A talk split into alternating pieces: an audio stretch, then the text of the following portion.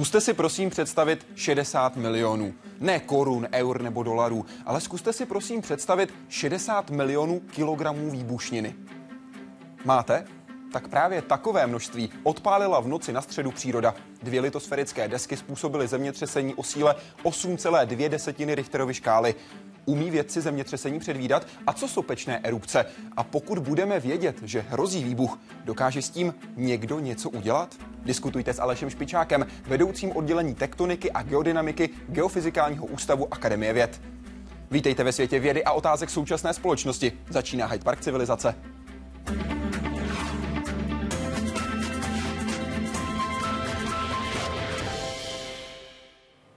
Pane doktore, vítejte i vy, přeji hezký večer. Dobrý večer.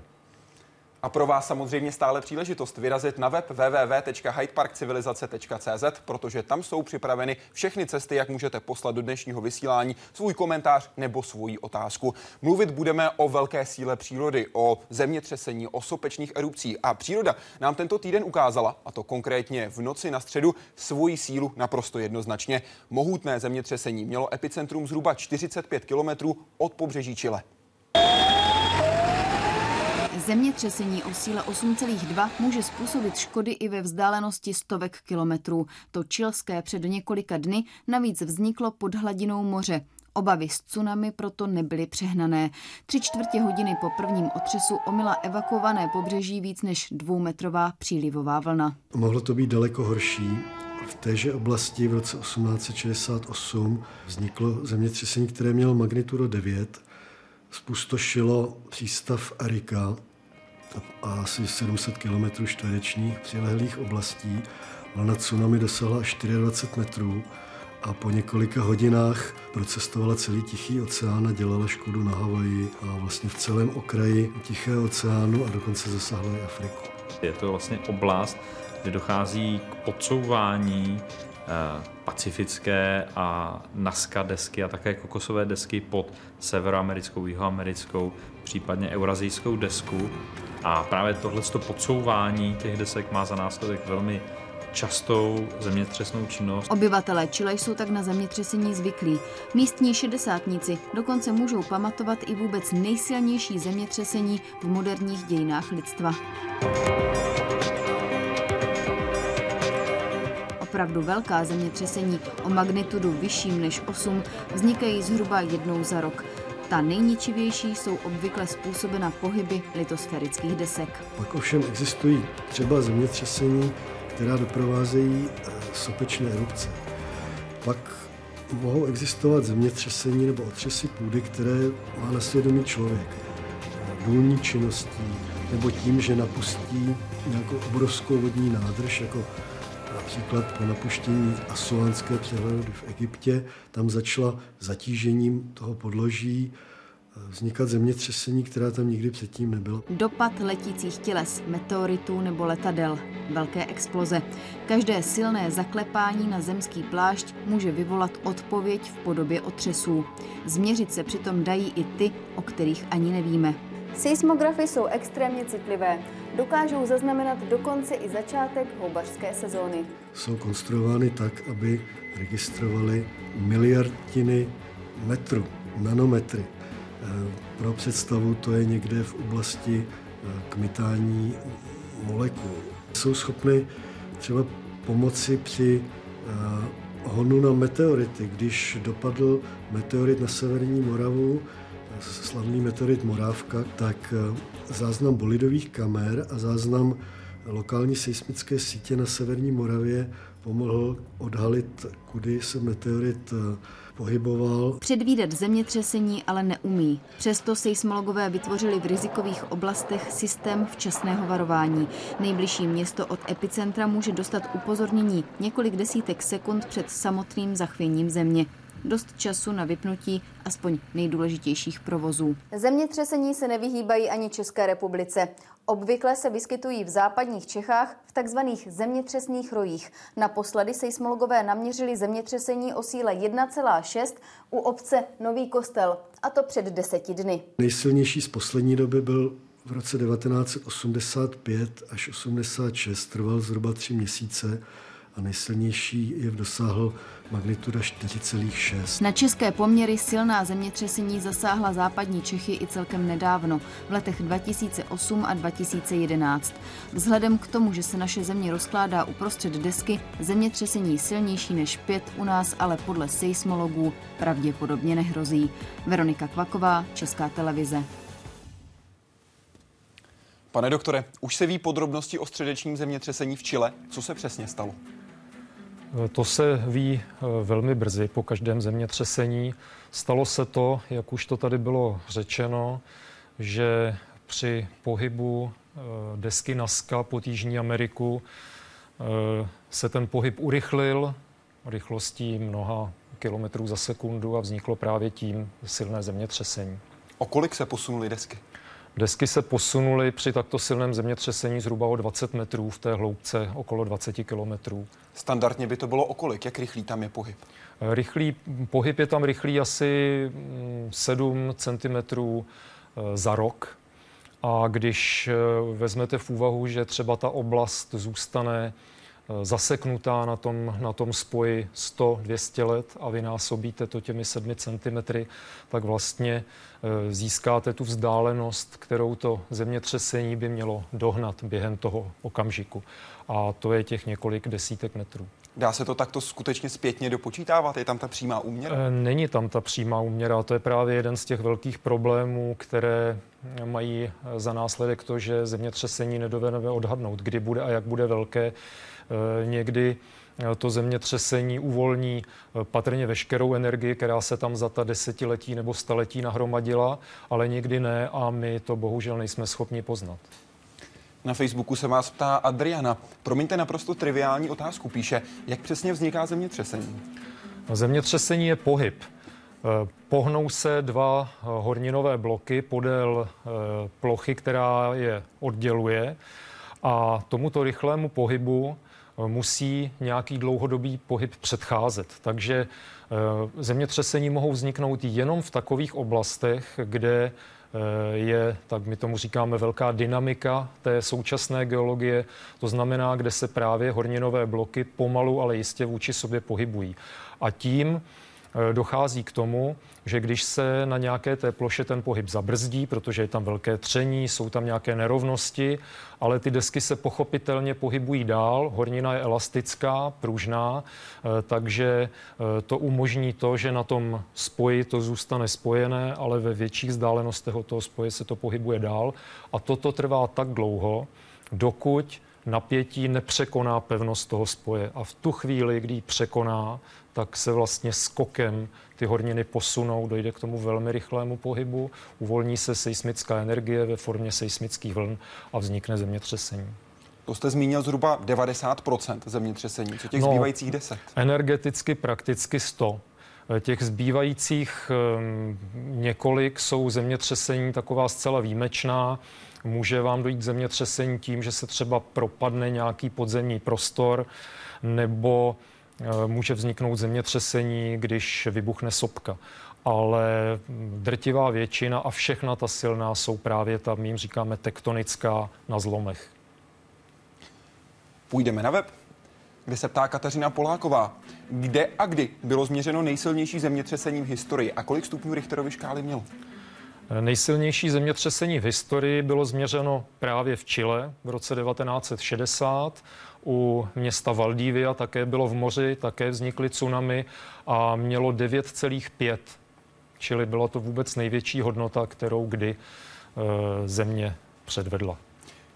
Jak se určuje hodnota na stupnici Richterovy škály? Jaké jsou tam parametry? Určuje se tak, že musíte mít k dispozici záznam seismické vlny, říkáme mu seismogram, změříte jeho amplitudu a vezmete v úvahu, jak jste daleko od epicentra, opravíte velikost amplitudy na tu vzdálenost, protože pochopitelně, když jste daleko, amplituda je malá, když jste blízko, je velká, tak abyste to všude změřil stejně, tak to musíte na tu vzdálenost skorigovat a dosadíte do toho několik konstant, konstantů té stanice a tak dále a vypočítáte hodnotu magnituda. To je potom velikost zemětřesení. Co je intenzita? Intenzita zemětřesení, a to je kámen úrazu, často ve sdělovacích prostředcích, intenzita je něco úplně jiného. Je to číslo, které vyjadřuje účinky zemětřesení v tom konkrétním jednom bodě. Takže zatímco každé zemětřesení má své vlastní magnitudo, svoji sílu, tak intenzita se vztahuje k tomu místu, na kterém já ty škody pozoruji. Takže největší bývá samozřejmě tam, kde jsem k zemětřesení nejblíž, a potom čím dále, tak klesá a v určité vzdálenosti je nulová. Bude to ale také záviset na tom, jaké osídlení například v té dané oblasti je? To na tom záviset nebude. Ta intenzita závisí jednak na velikosti zemětřesení, ale silně také na geologické stavbě. My ty škody popisujeme většinou tím, že si pomáháme, jak poškodily budovy, ale intenzitu můžeme popsat i tím, jak velké jsou třeba trhliny v zemi, a ty můžou být obrovské v místech, kde nikdo nežije, a ta intenzita je potom vysoká. Potom je tam to srovnání právě přes tyto veličiny. Když se podíváte zpětně, vy těch zemětřesení znáte samozřejmě i z literatury obrovské množství.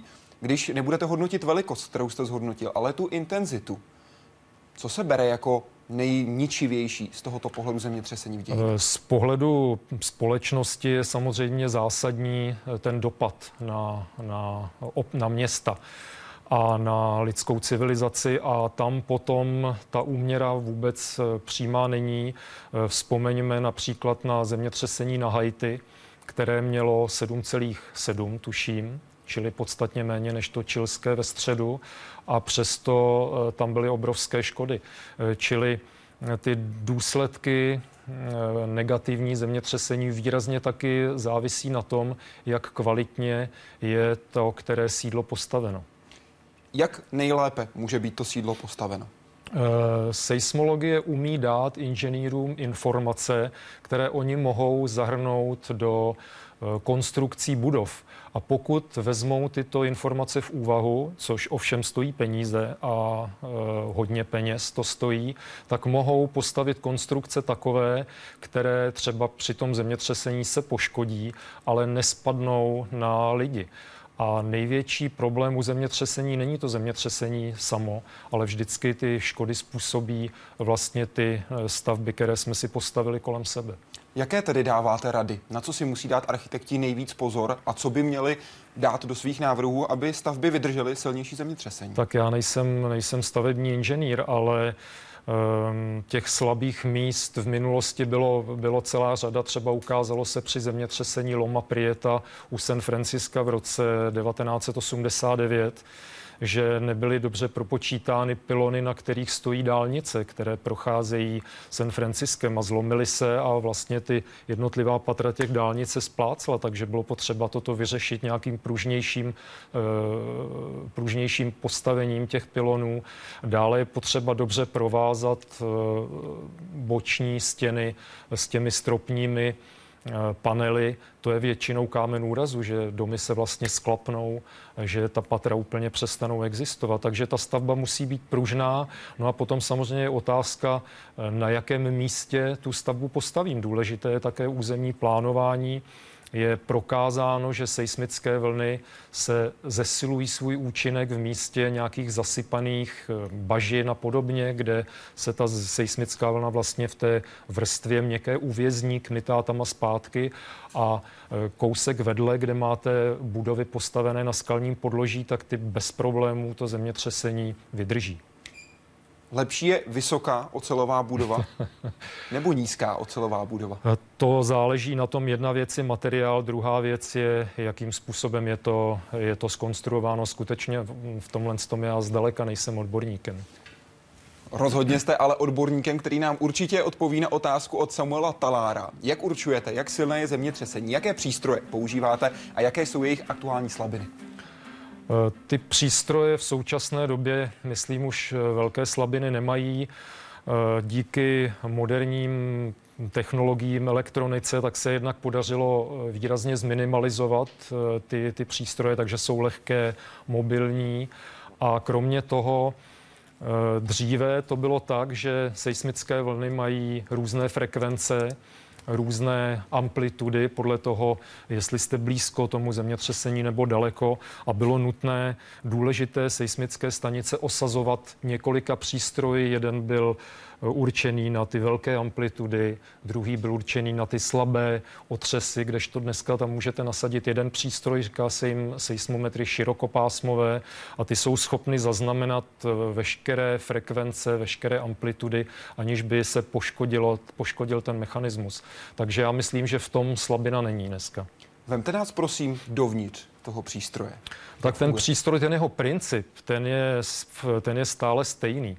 Už od Číny? 132. No tak od Číny ne, ale od konce 19. století, kdy poprvé vlastně bylo využito elektromagnetické pole, a vy, když přijde seismická vlna, otřese vám tou stanicí, tak vy věrně zaznamenáte ty otřesy tím, že potřebujete, abyste měl nějaký bod, který se nehýbe vůči té zemi.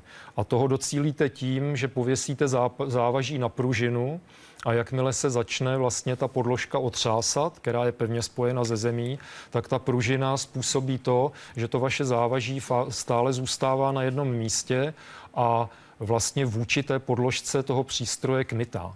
A pokud to závaží dáte do cívky, tak vám vlastně vzniká elektromagnetické pole, které se mění v závislosti na tom, jak je ten pohyb velký. Z toho vy vyvedete vlastně ten signál na nějaký měřící přístroj a zvýrazníte, vlastně zobrazíte si tu vlnu. A veřejnost se potom dozví, jaký stupeň na Richterově stupnici to byl? Ano, ano. Je Richterova stupnice po zásluze Richterova? No tak úplně sám v tom pan Richter nebyl. Výrazně se na té stupnici podepsal Beno Gutenberg. On vlastně Richterovi to dal za úkol.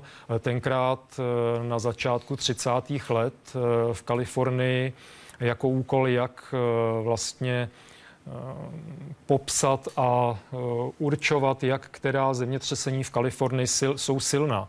Takže Richter se zaměřil na zemětřesení, která jsou v Kalifornii nejběžnější. Tam 8 zpravidla nebývají, takže ta Richterova stupnice perfektně fungovala na zemětřesení o síle 5 až 6. Jakmile jsou ta zemětřesení silnější, tak je potřeba používat vlastně jiné přístroje, než používal Richter, ale Richter do toho vnesl spoustu skvělých nápadů, například vůbec jenom to, že ta stupnice vlastně funguje tak, že od 0 do 10, nebo ona může být i teda do záporných čísel, ale u těch běžných zemětřesení, když je pocítěné v západních Čechách, tak to bývá 2, ty menší pocítěné nebývají, takže to je skvělé, že je to takové jednoduché číslo, a tohle to byla jeho zásluha. Ale mělo by to asi být stupnice Gutenberg-Richterova. Dlužno dodat, že to není stupnice lineární a logaritmická. Není to stupnice lineární, a ono je to ještě, co se týče těch následků, respektive té síly toho zemětřesení, tak je to ještě složitější. Ta stupnice je to dekadický logaritmus té amplitudy, kterou my změříme, protože ty amplitudy jsou tak strašně rozdílné, že by ta čísla byla, ty rozdíly mezi těmi čísly by byly obrovské. Takže je potřeba to zlogaritmovat, a tím se dostanete na ty jednotlivé stupně, a je mezi nimi teda rozdíl 10krát. Ovšem té amplitudy. Ale ta energie, ta je ještě na to citlivější, takže mezi třeba stupněm 7 a 8 je 32krát rozdíl v síle toho zemětřesení, a mezi 6 a 8 je to 32x32, to už je skoro 1000, takže ty rozdíly pak jsou obrovské.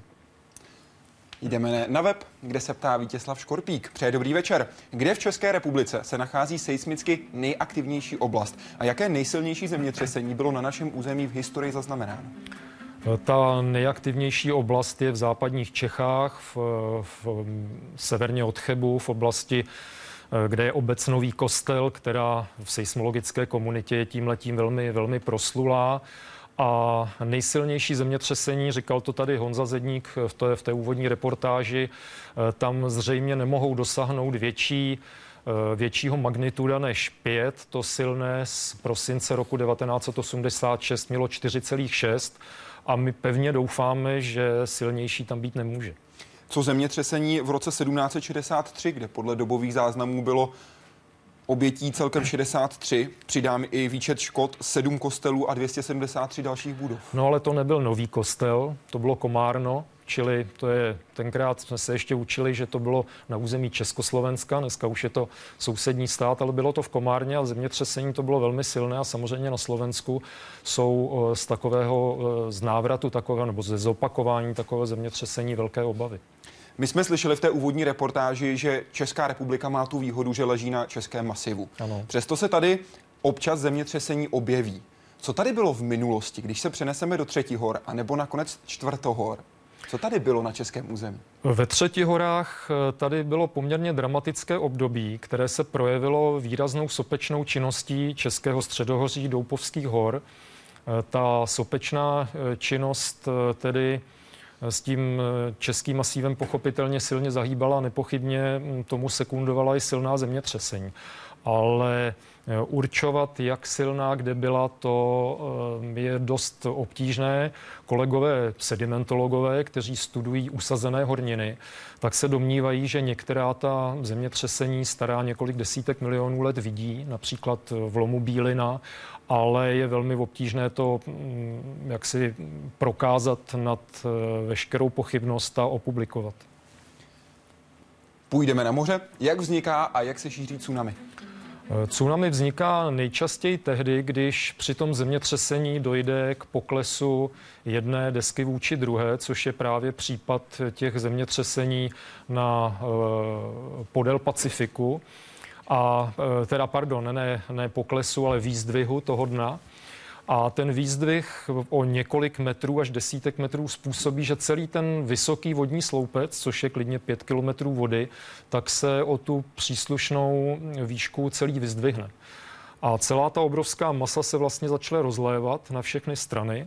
Vznikne vlna, která není až tak vysoká na moři, může mít třeba jenom několik desítek centimetrů nebo 1–2 metry, ale není to žádná vlna, kterou známe z pobřeží, je velmi, má dlouhou vlnovou délku, třeba 100 kilometrů, takže lodí vůbec ani nepozná. Ale protože se nepohybuje jenom ten vršek jako u normálního vlnění, ale celá ta masa, tak když se ta vlna přiblíží k pobřeží, kde se najednou ta obrovská energie dostane do úzkého sloupce té vody, tak ta vlna vystoupá a může dosáhnout těch neuvěřitelných výšek několika desítek metrů a zaplaví pobřeží. V roce 1964 bylo zemětřesení nedaleko od pobřeží Aljašky. V úžině Valdés potom byla naměřena tsunami s výškou 67 metrů. No jo, tak to jsou čísla, která jsou neuvěřitelná, jsou známy i větší tsunami, oni totiž nemusí vzniknout jenom na moři, oni mohou vzniknout na jezeře v nějakých horských oblastech, kde dojde k sesuvu a ta hornina vlastně vyšplíchne tu vodu nahoru a tam jsou dokumentovány tsunami, které měly přes 100 metrů. Vy jste navštívil Oregon State University, kde je velký bazén, kde se testuje v uvozovkách výroba tsunami. Co jste viděl? Tak těch bazénů je tam několik. V jednom, ten je takový podlouhlý, je široký asi jenom 2 metry, ale dlouhý asi 50 metrů. A na té jedné straně oni tu tsunami generují tím, že tam zdvihnou dno, nějakou desku a vznikne vlna, která má, já nevím, asi půl metru. A vy krásně vidíte, jak jede tím bazénem a na konci mají nějaký materiál, jehož pevnost testují. No a ta vlna do něj udeří a pak vygenerují další a prostě testují odolnost materiálu vůči těmto vlnám. A potom jsme viděli druhý bazén, který vypadal jako v podolí a tam, čili byl široký, já nevím, třeba 20 metrů, dlouhý 50 metrů a na něm mají postavené různé ostrůvky, tam mají různá čidla a měří tam všechno možné a také mají samozřejmě zakázky z různých odvětví průmyslových, takže myslím, že si vedou velmi dobře v posledních letech. Dokázali přijít na to, jak možná už trochu dopředu určit, jakými směry se bude tsunami šířit, protože to samozřejmě také závisí na pohybu litosférických desek, na tom, řekněme, směru, kde se litosférické desky vůči sobě rychle posunuly. Dá se to modelovat? Tak modelovat se dá všecko, jenomže na to, aby ten model byl účinný, tak potřebujete co nejlépe popsat, jak to dno vypadá. Což dneska teda se taky dobře ví, ale ta věc je natolik složitá, že skutečně odhadnout, v kterých místech u toho pobřeží ta vlna jak vystoupá, to je věc, kterou modelovat není, nebo přesně určit a odhadnout to zatím není nikdo schopen. Zrovna tak třeba teďko vyvolalo velké obavy to zemětřesení středeční 8,2, ale nakonec na Galapágách, tam ta vlna docestovala asi za 4,5 hodiny, tak už měla jenom 30 cm, takže to bylo vynikající. Na Havaji už měla jenom asi 15 a to je vždycky velká otázka, jak velká bude. My teď sledujeme vlnu, která zalila Japonsko po ničivém zemětřesení v březnu 2011. Co se naučili seismologové právě z tohoto zemětřesení? Co vám to řeklo nového a pomohlo třeba sledovat zemětřesení do budoucna? Já myslím, že to japonské zemětřesení se zase nijak nelišilo od těch jiných obrovských. Ono těch silných zemětřesení ty byly zatím, jich bylo 5 za posledních 100 let, 9 a víc, takže jako samozřejmě toho materiálu k dispozici není až tak tolik, ale tam se spíš naučili všichni okolo. Takhle teda, seismologové se možná naučili to, že v této oblasti se mělo za to, že takhle silné zemětřesení by tam být nemělo. Protože nikdy předtím tam nebylo a Japonsko má dlouhou historii civilizace, takže ta informace je velmi kvalitní o těch prehistorických zemětřeseních. Ale byl tam špatný předpoklad zřejmě v tom, že se mělo za to, že když se tady zanořuje deska, která je velmi stará, asi 160 milionů let, takže ta horní deska ji není schopná tak dlouho udržet a tudíž tam není možné, aby se tam naakumulovalo tolik napětí, které je potřeba k takhle silnému zemětřesení. A to bohužel se ukázalo, že prostě není dobrá hypotéza, ale spíš se asi naučili všichni ostatní, že prostě jakmile žijete na pobřeží Pacifiku, tak prostě ta 9, i když přijde třeba jednou za 5000 let, tak asi přijde, tam může kdykoliv. Dvě litosférické desky se posunuly o 18 metrů, hloubce 25 kilometrů. Ta uvolněná energie přibližně odpovídala zhruba 400 milionům hirošimských atomových bomb. Vy jste zmínil 9. Co 10? Kdyby čistě hypoteticky byla 10, jaké by to mělo důsledky pro planetu? No, já myslím, že planeta, ta by to ustála asi bez problémů, ale když jsme viděli, jaké následky mělo sumatranské zemětřesení o Vánocích 2004 nebo to v roce 2011, tak ty následky byly strašné a představit si to člověk radši ani nechce. Na druhou stranu má se za to, že z geologických důkazů, protože vy sice nemůžete získat informace o tom, protože máte záznamy jenom od toho konce 19. století, což je strašně krátká doba, těch 120 let. Ale můžete se podívat právě do sedimentů, do geologické informace staré. A zdá se, že kolem té 9,5 by to měl být nějaký strop, který ta zeměkoule umí, protože takovéhle zemětřesení potřebuje asi 1000 kilometrů dlouhý zlom, nebo 1100-1400 kilometrů a delší zřejmě ta rozhraní nejsou. Takže by to snad mohla být ta maximální hodnota. Při zemětřesení v Indonésii 26. prosince 2004 to byla síla 2,15 Richterovy škály, zahynulo 9,15, zahynulo 228 tisíc lidí podle těch konečných údajů. No ovšem tam nebyl ani tak problém v té síle zemětřesení, když samozřejmě bylo teda zhruba třetí nejsilnější na světě, ale problém tam byl v tom, že spoustě těch následků se dalo poměrně jednoduše čelit, kdyby lidé věděli, že se vlna tsunami blíží a to vědět mohli. No. A pojďme se zeptat, jak moc spolehlivě, protože to zajímá Karolínu, nakolik spolehlivě funguje varovný systém před tsunami. Jak přesně funguje a může se splést nebo naopak tsunami nepoznat? Splést se, myslím, nemůže. Ten systém funguje dobře v Pacifiku od 60. let, kdy byly obrovské škody na Havaji po zemětřesení v Chile a na Aljašce.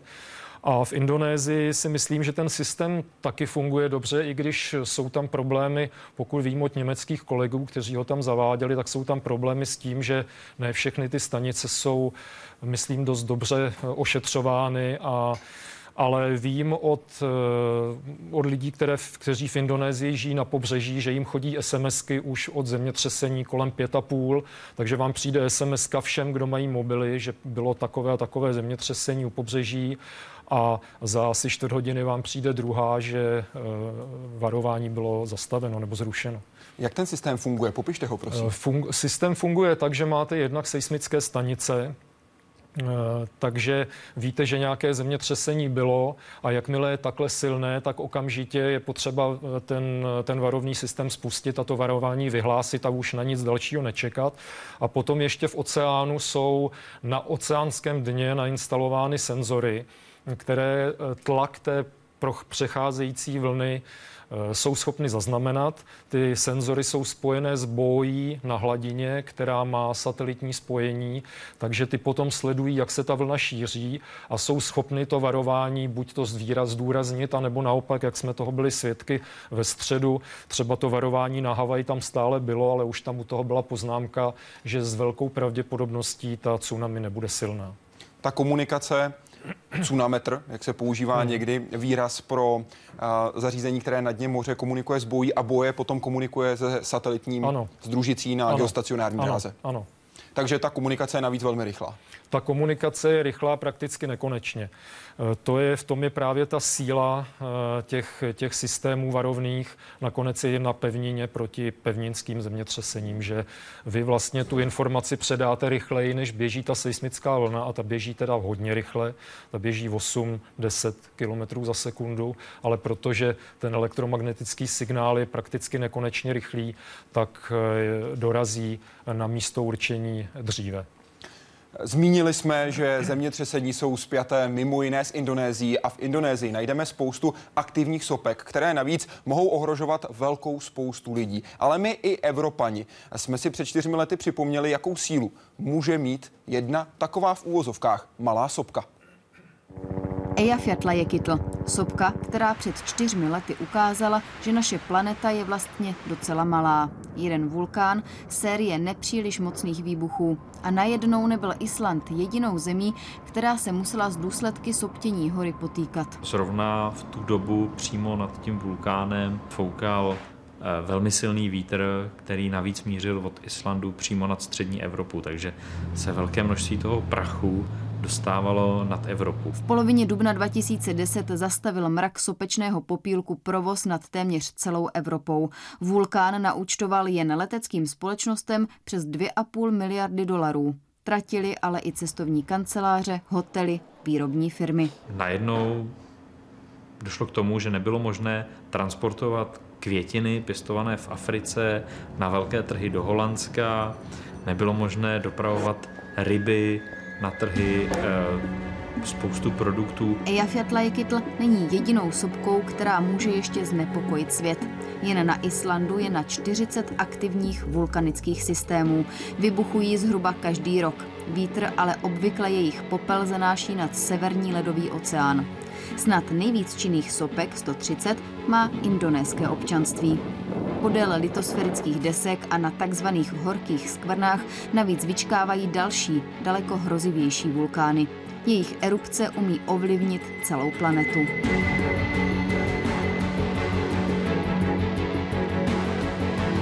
Není to tak dávno, co došlo k výbuchu vulkánu Pinatubo v roce 1991, což byla erupce řádově většího objemu a větší síly než ten Eyjafjallajökull. Sopečný materiál byl vyvržen do výšky větší než 20 kilometrů, to znamená, že už se opravdu dostal do stratosféry a bylo zjištěno, že tahle erupce přibližně na 2 roky srazily globální roční teploty na Zemi. Nejničivější a největší vulkán Yellowstone dříme už 640 000 let a jednou se určitě probudí. Když si vezmeme, že to je kráter, který má opravdu průměr několika desítek kilometrů, když si představíme, jaké ohromné množství materiálu takovýmhle jícnem vlastně se vyvalí na povrch, kdy území o rozloze tisíců čtverečních kilometrů pokryje a zahubí naprosto všecko. Je tam vlastně zóna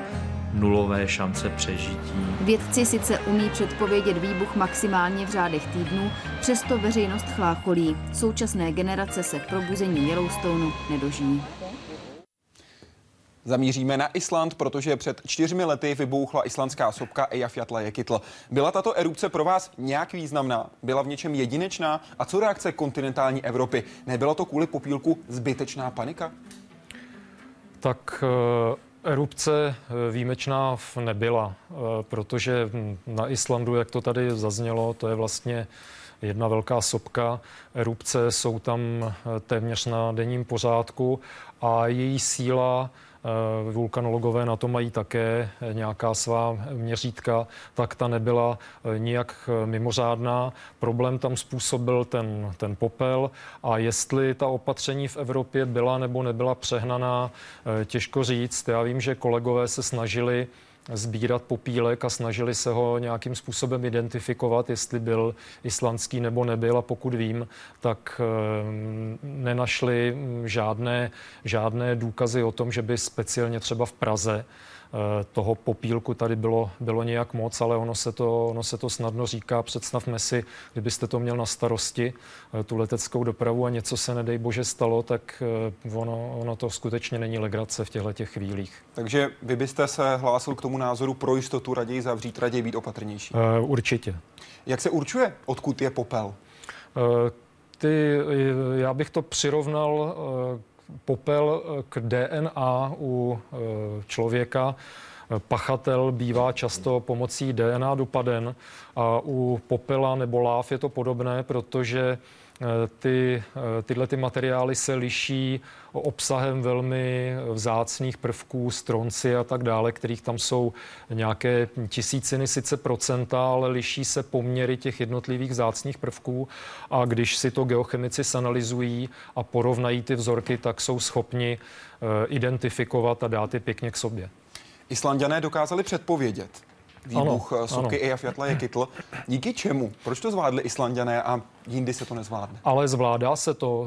U sopek je to úplně jiné než u zemětřesení, protože magma, když vystupuje k zemskému povrchu, tak přece jenom dostat na zemský povrch takové množství materiálu je těžké pro tu přírodu utajit.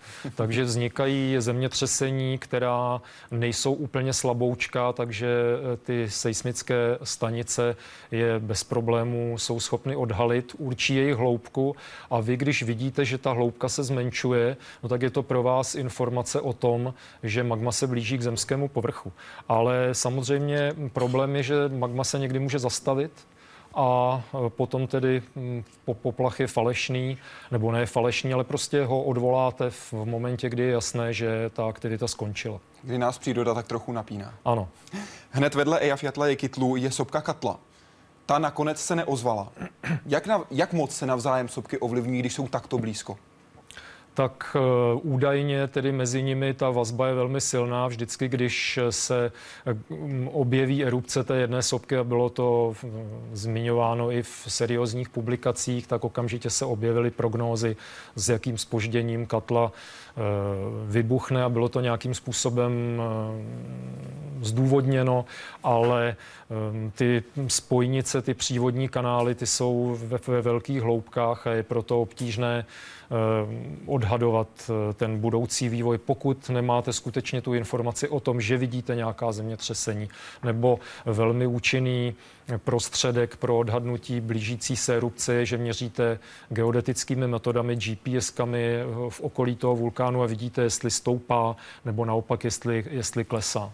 Na to se jeden z našich diváků také ptal, jak zkoumáte vnitřek sopky a to, co je, řekněme, kolem magmatického, krbu. No, vnitřek sopky můžete zkoumat samozřejmě jenom tímto nepřímým způsobem. Můžete odebírat nějaké vzorky a dělat nějaké geochemické analýzy. Můžete měřit geodetickými metodami, také se používají satelitní metody. A hlavně teda, nechci si tady přihřívat seismologickou polívčičku, ale velmi účinné je registrace slabých zemětřesení. Zmínili jsme sopky na Islandu, vy sám jste řekl, je to jedna velká sopka. Sopka Laki, která má na svědomí čtvrtinu obyvatel Islandu, rok 1783, kdy chrlila toxické plyny. Je to unikátní, nebo může v podstatě jakákoliv sopka chrlit smrtelné pro člověka plyny? No,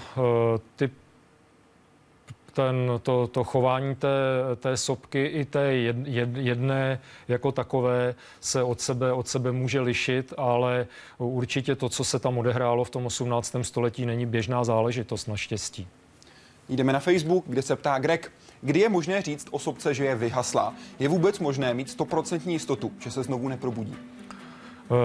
O tom, jestli vyhaslá je nebo není, tak je dobré si říct, v jakém prostředí se nachází. Takže když se podíváme na sopky v Českém středohoří, no tak tam je jasné, že ten proces, který je měl na svědomí, to znamená nějaké rozpínání zemské kůry v té oblasti, no tak to dneska neprobíhá, to víme z geodetických měření, že tam k žádnému rozpínání nedochází a jelikož zmizela příčina, tak sopka je vyhasla.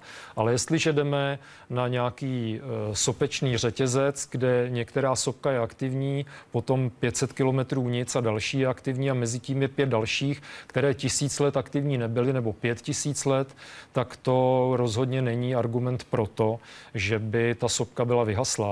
Pokud ten vulkanický řetězec má nějakou příčinu, která stále probíhá, například tu zmíněnou subdukci, tak je třeba být jaksi velmi obezřetný. Kolik sopek byste označil v současném světě za aktivní? Globální vulkanologický program, to je název projektu, který informace o všech sopkách přináší, tak ten jich eviduje 1500 a mají se na mysli nejenom ty efektní, jako je Stromboli nebo Merapy, ale všechny, které byly aktivní v historické době. To znamená? No to znamená nějakých 5–10 000 let. Kolik se jich probudí ročně? Ročně se jich probudí, řekněme, 10–20 a pak je nějakých 30 permanentně aktivních. Takže 50 sopek ročně. Určitě běží. Ivan píše, tektonická a vulkanická aktivita hrála na naší planetě vždy rozhodující roli. Nemáte obavy, byť se dnes dají sledovat velmi detailně podzemní aktivity, že brzy může přijít zlom, zemětřesení přibývá, Yellowstone opouští zvěř? Co se týče přibývání zemětřesení, tak tam si tím vůbec nejsem jist. Podle té statistiky těch posledních 100 let, kdy máme k dispozici už přesné informace, tak je zřejmé, že nějaká špička v velmi aktivní období bylo mezi rokem 1950 a 1965. Potom bylo období klidnější a teď jsme zase v období, kdy právě máme za sebou ty 2 devítky, 8,8 v Chile. Čili dalo by se usuzovat na nějakou periodicitu, nevíme, ale čím by měla být způsobena, ale neřekl bych rozhodně, že ta aktivita stoupá, ale silného výbuchu sopky bych se z těchto statistických důvodů obával, protože nějaký ten opravdu dramatický, o kterém mluvil Vláďa Raprych, tak toho zeměkoule už je hrozně dlouho ušetřená. Když říkáte, bych se obával, jak si to já jako laik mám vysvětlit? No, co to znamená? Tak máme počítat s tím, že do 10, do 100, do 1000 let? To se rozhodně takhle právě nedá říct, protože ta statistika je jenom statistika. Ta vám říká, kolikrát taková rána, jako byla Tambora v roce 1815, tak kolikrát třeba za 1000 let se na Zemi takovýhle výbuch zopakuje. Jo? A když řeknete třeba 5krát, tak to rozhodně neznamená, že to je každých 200 let, může to být klidně 400 let, ale jak říkám, teďko nás zemětřesení vytrestala 2, strašlivé tsunami. Vezměte si před 10 lety slovo tsunami. Skoro nikdo nevěděl u nás, co to je. A i lidi, kteří měli vystudovanou geologii na přírodovědě, tak pořádně nevěděli, jak vzniká, protože to prostě nikoho nezajímalo. Dneska to slovo zná každé dítě. A z tohohle toho jenom si člověk říká, no tak naposled byla ta Tambora 1815, taková opravdu strašlivá erupce. A to už je 200 let, takže to je taková moje obava toho velmi laického charakteru. Yellowstone opouští zvěř. Zaměřme se na to opouštění zvěře. Dokáže příroda, nebo respektive vybavila zvěř s citlivějšími senzory, že dokáže zvěř dopředu poznat, že se něco chystá? No tak zvěř určitě má senzory citlivější než my. Každý, kdo má psa, tak ví, že silvestrovská noc je pro něj velké trauma.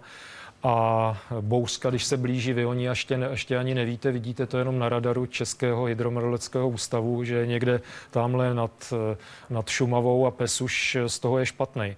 Takže určitě vybavení jsou, ale nedomnívám se, že jsou schopní tohleto nějak dopředu předvídat, protože oni musí reagovat na nějaké fyzikální pole a my je jsme schopní měřit.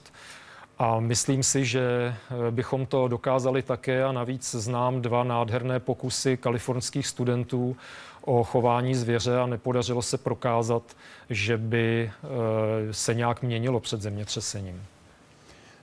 Martinka se ptá, byl výbuch Vesuvu něčím výjimečný nebo šlo o standardní sopečnou činnost, která je známější tím, jak byla zdokumentována zkáza Pompeji? A může Vesuv vybouchnout v nejbližších letech nebo desetiletích znovu? Tak ta první otázka, jestli byl běžný, no běžný rozhodně nebyl, protože přeci jenom erupce o takové síle, ta speciálně v Evropě, není úplně častá, ale samozřejmě z hlediska těch průvodních jevů, to všechno, co se tam stalo, tak to jsou klasické průvodní jevy takové erupce a proslavil se především tím, že způsobil takovou katastrofu ve velmi vyspělé civilizaci tehdy, no a vybuchnout úplně stejným způsobem může kdykoliv. Vy jste v rozhovoru pro server Žena in v letošním březnu řekl, erupce není vyloučená, spíše naopak. Opět se ptám, jak to mám vysvětlit? Tak to nevím, to nevím, jestli jsem to řekl úplně přesně takhle. Erupce rozhodně není vyloučená, protože když k tomu mohlo dojít jednou, může k tomu dojít podruhé. Za 2000 let se rozhodně nezměnil charakter geologických pohybů kolem Itálie, ten je stále stejný. Jdeme na Facebook, kde se vás ptá Jan Fichtner. Máte nějakou oblíbenou sopku, pane doktore? Mám oblíbenou sopku. Je to sopka Rinjani na ostrově Lombok v Indonésii a je prostě nádherná. A navíc je na ní pěkné, že si to musíte odpracovat, abyste se tam dostal. Jdete tam pěšky asi 12 hodin. Je to velmi únavné a takže tím o to větší je potom to nadšení z toho krásného pohledu. Sopka, které se dříve říkalo Samalas, se v uvozovkách proslavila, můžeme říct, zapsala do dějin v roce 1257, kdy ovlivnila svůj erupcí svět. Jak? V roce 1257 tato sopka vybouchla tak jako žádná jiná za posledních 7 až 10 tisíc let. Je to nový objev francouzských geologů, který byl opublikován loni na podzim. A protože ten výbuch byl tak silný, že se do atmosféry dostalo asi 50 krychlových kilometrů materiálu, no tak měla celoplanetární následky a způsobila patrně malou dobu ledovou tehdy, tedy v tom 13. století. Jak se to zjišťuje? Jak se to zjišťuje v roce 2013? Co se stalo v roce 1257? V ledovcích na Antarktidě a v Arktidě, když uděláte vrt do toho ledu a ten led vytáhnete, tak v něm jsou špinavé vrstvy, což jsou popely z obrovských výbuchů, z obrovských erupcích sopek v minulosti.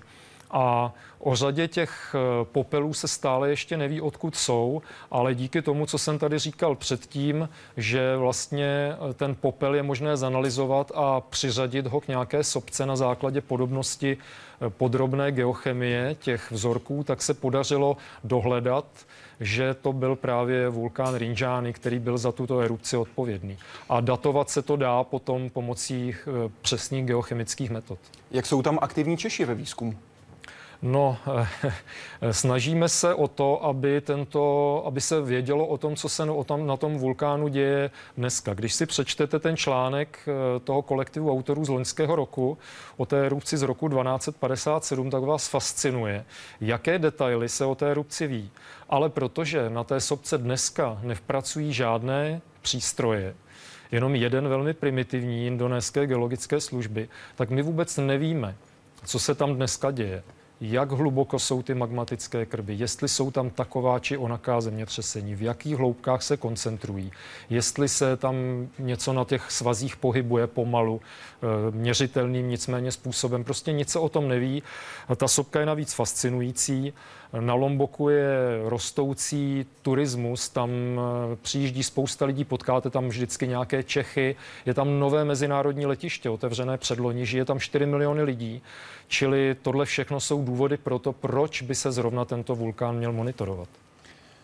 Dobrý den, pane doktore, píše Pavel. Která nejaktivnější sopka je nejblíž k České republice vhodná pro turistické pozorování erupcí?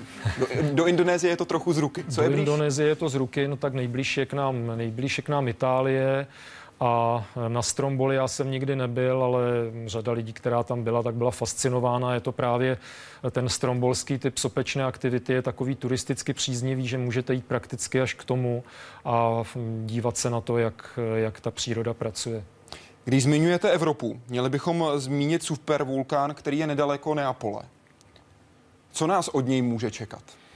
Ten supervulkán se jmenuje Campi Flegrei a je na západě od Neapole a je to, jak se říká, jeden z těch supervulkánů, to znamená vulkán, který byl zodpovědný v minulosti, konkrétně před 35 000 lety, za erupci, která dostala do atmosféry a na povrch několik desítek nebo možná přes 100 kilometrů krychlových materiálu. Prakticky celá Neapol je postavena z tohoto materiálu. No a kdyby takováhle erupce se zopakovala, no tak by to samozřejmě byla katastrofa pro celou Itálii a velký problém pro celou Evropu. Co by to znamenalo? Znamenalo by to, že by byla zasažena Evropa popílkem, ano, dopady samotné erupce, změnou klimatu? Co tak jednak ten bezprostřední mechanický efekt, že se vám všechno zasype určitou vrstvou popela, a jednak by tady byl obrovský efekt klimatický, protože změníte průchodnost atmosféry pro sluneční paprsky a tím pádem ochladíte. Vlastně prakticky asi určitě by se ochladila celá zeměkoule o několik stupňů a je otázka, jak dlouho by to potom to ochlazení trvalo. Na druhý známější supervulkán se ptá na facebookové stránce Hyde Parku Civilizace Luke Memony, který se ptá, jakou pravděpodobnost má informace o nastávajícím výbuchu sopky pod Yellowstoneským parkem. Co by to znamenalo, kromě kolapsu americké ekonomiky? No, znamenalo by to něco podobného jako Campi Flegrei pro Evropu. Prostě výbuch každé takovéhle obrovské sopky nebo obrovský výbuch, ten by měl následky, které myslím, že si ani vůbec nedovedeme představit. Nedá se tomu navíc nijak čelit. I když by nakrásně bylo zřejmé, že se ta erupce blíží, no tak co s tím naděláte, když byste musel zachraňovat území v rozloze třeba třetiny Spojených států amerických, čili to s tím se nedá nic dělat a musíme jenom doufat, že to ještě kolik desítek tisíc let vydrží. Myslíte, že do té doby přijdeme na to, jak situaci vyřešit? To si myslím, že ne.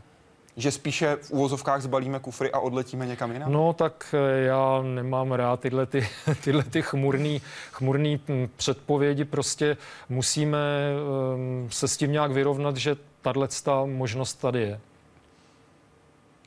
V okamžiku, kdyby k té erupci došlo, a věřme, že nedojde ani v té bližší v uvozovkách vzdálené budoucnosti, byl by to konec civilizace na Zemi v jejím globálním měřítku? Tak píše se o tom, že by se vrátilo něco jako doba kamena, no? Že prostě vlastně veškeré ty výdobytky moderní by kompletně zmizely, navíc by to strašně zkomplikovalo jakoukoliv zemědělskou výrobu, protože prostě všude by byla zima a ty následky by byly strašlivé. Pane doktore, zažil jste někdy sám zemětřesení? Pokud ne, není vám to líto? No, dlouho jsem odolával, ale loni v červenci jsem byl v Japonsku v Sendai na pracovní schůzce a večer jsem se vrátil do hotelu a zalehnul jsem asi 5 minut na to, se mnou ten pokoj zahýbal, tak jsem se hned šel podívat na internet. A viděl jsem teda 5,5 zhruba v těch místech, kde jsou dotřesy ještě do dneška stále z toho roku 2011. 5,5 Japonci v podstatě vůbec neřeší. No, to vůbec nad tím se ani nezamyslí. Ne. Co byla vaše první myšlenka? Když jste cítil zemětřesení? Moje první myšlenka byla, že to určitě zemětřesení bylo, že se půjdu podívat, odkud přišlo, a bylo teda odtamtud, odkud jsem ho očekával, čili vlastně od moře z té oblasti, která stále ještě je aktivnější, než byla před rokem 2011. Takže vědcem v každém okamžiku. Ale to ne. Budu vám držet palce, aby se vám v té vědecké, ale samozřejmě i v jiné dráze dobře dařilo. Děkuji moc za návštěvu Hyde Parku Civilizace. Děkuji taky. Příští týden bude hostem Stanislav Chládek, a to je muž, který prozkoumává májské jeskyně. Mluvit tak budeme o kultuře Májů a také o jednotlivých prvcích této kultury. Samozřejmě i o společnosti jako takové. Záleží na vás, na co se budete chtít ptát. Ale vy se navíc příští týden můžete podívat nejenom doma u televize nebo u notebooku, ale můžete přijít také sem do Hyde Parku Civilizace. Otevíráme pro vás možnost právě v tuhle chvíli. Se na naší facebookové stránce Hyde Parku Civilizace objevuje status, kdy máte možnost napsat ano, chci přijít, a přijít se podívat do zákulisí Hyde Parku Civilizace. Je to možnost pro vás, napište, pokud chcete dorazit, budeme se na vás těšit. Teď vám přeji hezký večer.